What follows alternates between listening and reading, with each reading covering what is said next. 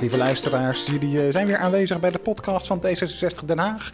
En vandaag gaan we de rollen omdraaien, want het, het gaat vandaag helemaal over mij. Ik mag vertellen uh, wat ik doe en, en waar ik me inzet voor D66. En om mij daarbij te helpen uh, heb ik uh, Carolien zo bereid gevonden om mij de vragen te stellen.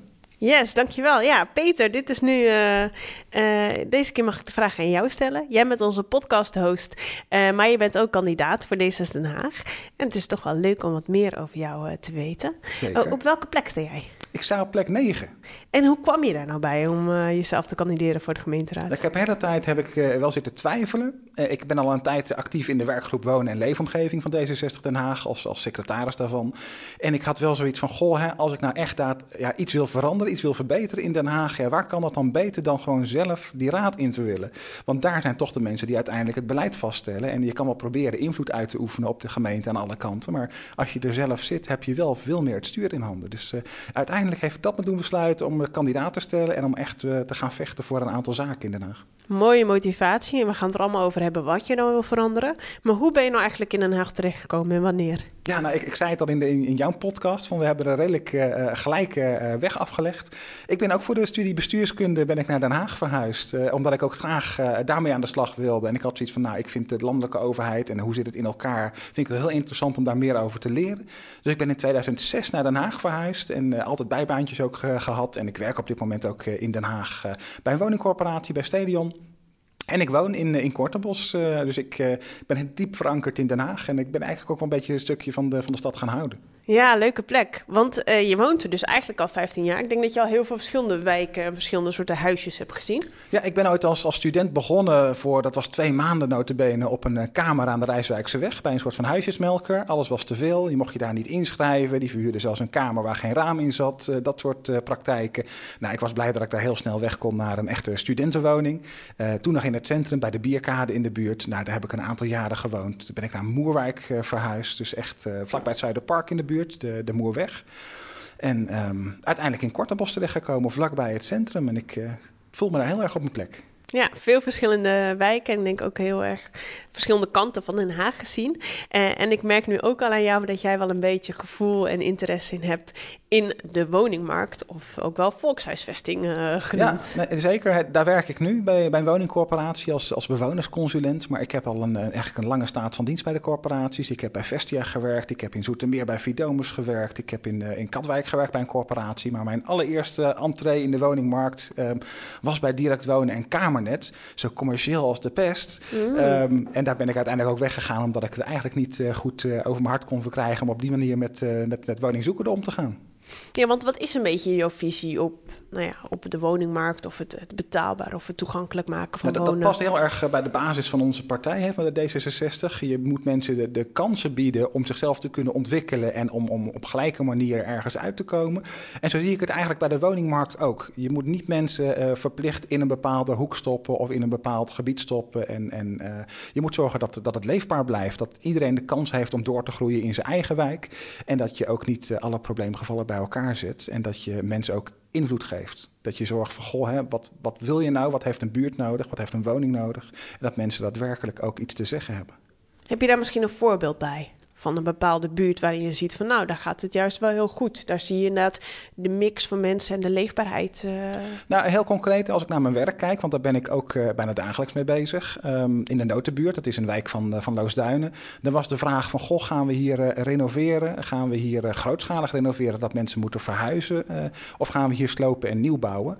En uiteindelijk heb ik ervoor gezorgd dat we daar de bewoners zelf de keuze gaven. Ze mochten echt stemmen. We hebben allerlei voorlichting gegeven, samen met een bewonerscommissie uitleg gegeven.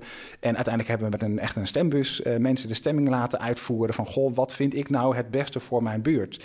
En daar is uitgekomen dat mensen zo gehecht zijn aan hun buurt dat ze ja, die geluidsoverlast door, door, uh, door de vloeren heen maar voor lief nemen, maar dan wel graag dubbel glas willen, goede mechanische ventilatie en dat ze graag op hun huidige stekkie blijven met, met een groene buurt, uh, met sociale cohesie die er al zit, mensen die elkaar kennen, die elkaar kunnen steunen.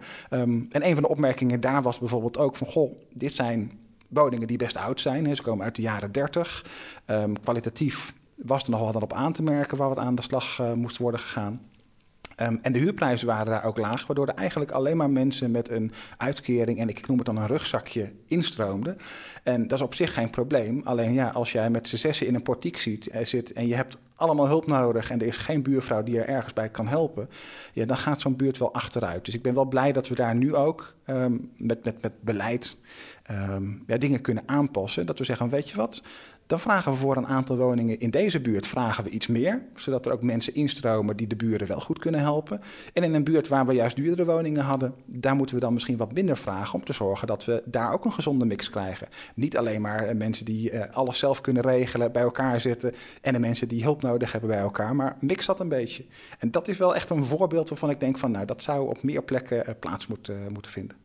Maar ik hoor ook hier heel erg in dat je heel erg denkt vanuit de mensen zelf. Dat vind ik wel heel mooi. Je wil ze inderdaad een stem geven. Dus ze mogen stemmen, heel democratisch. En je denkt echt met ze mee van oké, wat is het beste voor hunzelf. Ja. En waar komt dat vandaan dat jij, dit, dat, jij dat belangrijk vindt? Nou, ik vind, vind gelijkwaardigheid en, en, en ja, mensenrechten überhaupt heel belangrijk. Hè. Daar zet ik me ook voor in, voor zeker bijvoorbeeld de LHBTI-rechten. Ja, vertel daar ehm, ook wat over. Nou, ik, ik, um, ik ben zelf een homo. Ik woon met mijn, met mijn man in, uh, in Den Haag. Um, en ik zet me via de vakbond ook in, via de FNV, uh, eh, voor de LHBTI-rechten. Ja. Op de werkvloer, bijvoorbeeld door inclusieve cao's af te sluiten. De IKEA heeft transitieverlof in zijn CAO zitten. En uh, de woningcorporaties hebben ook een inclusieve CAO. Waar uh, meer ouders uh, bijvoorbeeld ook recht hebben op verlof. als ze niet de biologische ouder zijn van een kind. maar dat soort zaken krijg je niet voor elkaar als je daar niet voor gaat staan. Dus daar krijg je ook echt energie van. Um, en ik vind het belangrijk dus dat je luistert naar de mensen om wie het gaat. Zorg ervoor dat mensen een stem krijgen. En dat betekent niet dat je op een populistische manier moet kijken van goh, wat levert de meeste stemmen op? En dat ga ik dus doen. Nee, je kijkt wat willen mensen, wat zit erachter en wat is dan goed voor een wijk? En, en hoe kun je ervoor zorgen dat je in de uitvoering ook aansluit bij de wensen van mensen? Ja, en dat je wel naar ze luistert, maar dan ook wel weer zo dapper bent om misschien besluiten te nemen wat niet de meest populaire besluit is, maar wel het beste is voor de wijken, voor de mensen die hier wonen. Helemaal, ja. Als iedereen zegt ik wil een parkeerplaats voor mijn, voor mijn deur, voor mijn drie auto's, ja, dat uh, is een wens die je niet kan realiseren. Daar moet je dan ook eerlijk op zijn en dan moet je ook aangeven wat zijn dan wel de alternatieven. Nee is ook een antwoord, maar dan moet je wel aangeven hoe komen we er samen wel uit. Want alleen nee zeggen, zoals sommige politieke partijen ook heel graag willen, ja, daar ben ik ook niet van. Ik ben wel van het constructieve. Ja, mooi. Maar als ik dit allemaal zo hoor, dan ben je echt een ontzettend uh, drukke man. Zijn er nog meer dingen waardoor je heel erg kan ontspannen of, uh, echt even, of juist kan opladen? Ik hou uh, heel erg van, van, van, lezen en ook wel van, van wandelen bij mij in de buurt. Ik luister ook veel naar, naar podcasts en naar, uh, naar muziek. En je maakt ze? Ik maak ze ook inderdaad, ook voor de FNV inderdaad. De FNV Regenboog podcast uh, is van mijn hand. Um, maar ik vind het heel leuk om, om door de stad te lopen. Ik vind Den Haag heeft echt een ziel. Er zijn zoveel oude gebouwen, zeker in het centrum, maar ook bijvoorbeeld in Loosduinen. Daar staat eigenlijk het oudste gebouw van de gemeente. En dat soort dingen, ja, um, dat, dat, dat boeit me heel erg. En dan denk ik, ja, hier hebben honderden jaren geleden ook al mensen samen gewoond en samen geleefd en toen keuzes gemaakt voor de stad. En dat vind ik wel heel mooi om, uh, om te zien dat we nog steeds uh, met elkaar op zoek zijn naar het beste. Ja, ja, heel mooi. Ik zie het al helemaal voor me dat ik jou, als jij eenmaal gekozen bent als uh, gemeenteraadslid, uh, waar we heel hard campagne gaan voor gaan voeren en heel erg ons best gaan doen, dat we jou heel veel in de stad gaan zien. Met mensen in gesprek en veel uh, Ja, en veel ook, ook, ook, bijvoorbeeld projectontwikkelaars scherp houden, dat ze daadwerkelijk luisteren naar wat is er nodig in een buurt. En wat laat je het alleen aan hun over, ja, dan bouwen ze wat het meeste geld oplevert. Maar een wijk heeft ook huisartsen nodig, heeft ook sportfaciliteiten nodig, heeft ook scholen nodig. Denk aan de Binkhorst, waar heel veel woningen bij komen komen. Denk aan de, de gaardedreven zichten waar woningen bij komen. Ja, dat is niet alleen maar een baksteen of een stuk beton wat erbij komt. Je moet ook zorgen dat de mensen zich daar veilig voelen en fijn voelen en zich daar kunnen ontwikkelen. Er moet werk zijn, je moet er kunnen, eh, ja, onderwijs kunnen volgen op jouw niveau. Ja, er is zoveel meer waar je rekening mee moet houden en wat je als gemeente niet aan de markt mag overlaten, wat mij betreft. Dus ik zie een hele duidelijke opdracht voor jou om dit uh, te realiseren. Niet zomaar alleen maar huizen bouwen, uh, maar echt een wijk waar mensen lekker kunnen wonen en leven. Ja, en waar het ook uh, een goede leefbaarheid is. Dus waar je een goede mix hebt van mensen en waar iedereen zijn eigen plekje kan vinden. Prachtig. Nou, we gaan ermee aan de slag. hey, uh, bedankt Peter en bedankt dat ik eventjes uh, de podcast over mocht nemen van jou. Uh, we gaan nog veel meer leuke kandidaten aan het woord laten voor D6 Den Haag. En erachter komen wat hun drijfveren en, en ambities zijn voor de stad. Ja, dankjewel voor het stellen van de vragen dit keer, Carolien. Ik wilde afsluiten met nog mijn favoriete plekje. En dan noem ah. ik Zorgvliet. Dat is een besloten park. Je kan er een jaarkaart voor kopen bij de VVV. En dat is eigenlijk een heel stukje oase in de stad stad, een stadsoase. Dus ik zou zeggen, als je het niet kent, zoek het even op. En wil je meer over mij weten? Mijn website is petermakers.nl en daar vind je ook de linkjes naar zowel mijn Twitter-account als mijn LinkedIn-profiel. Dankjewel Goed voor het bezig. luisteren.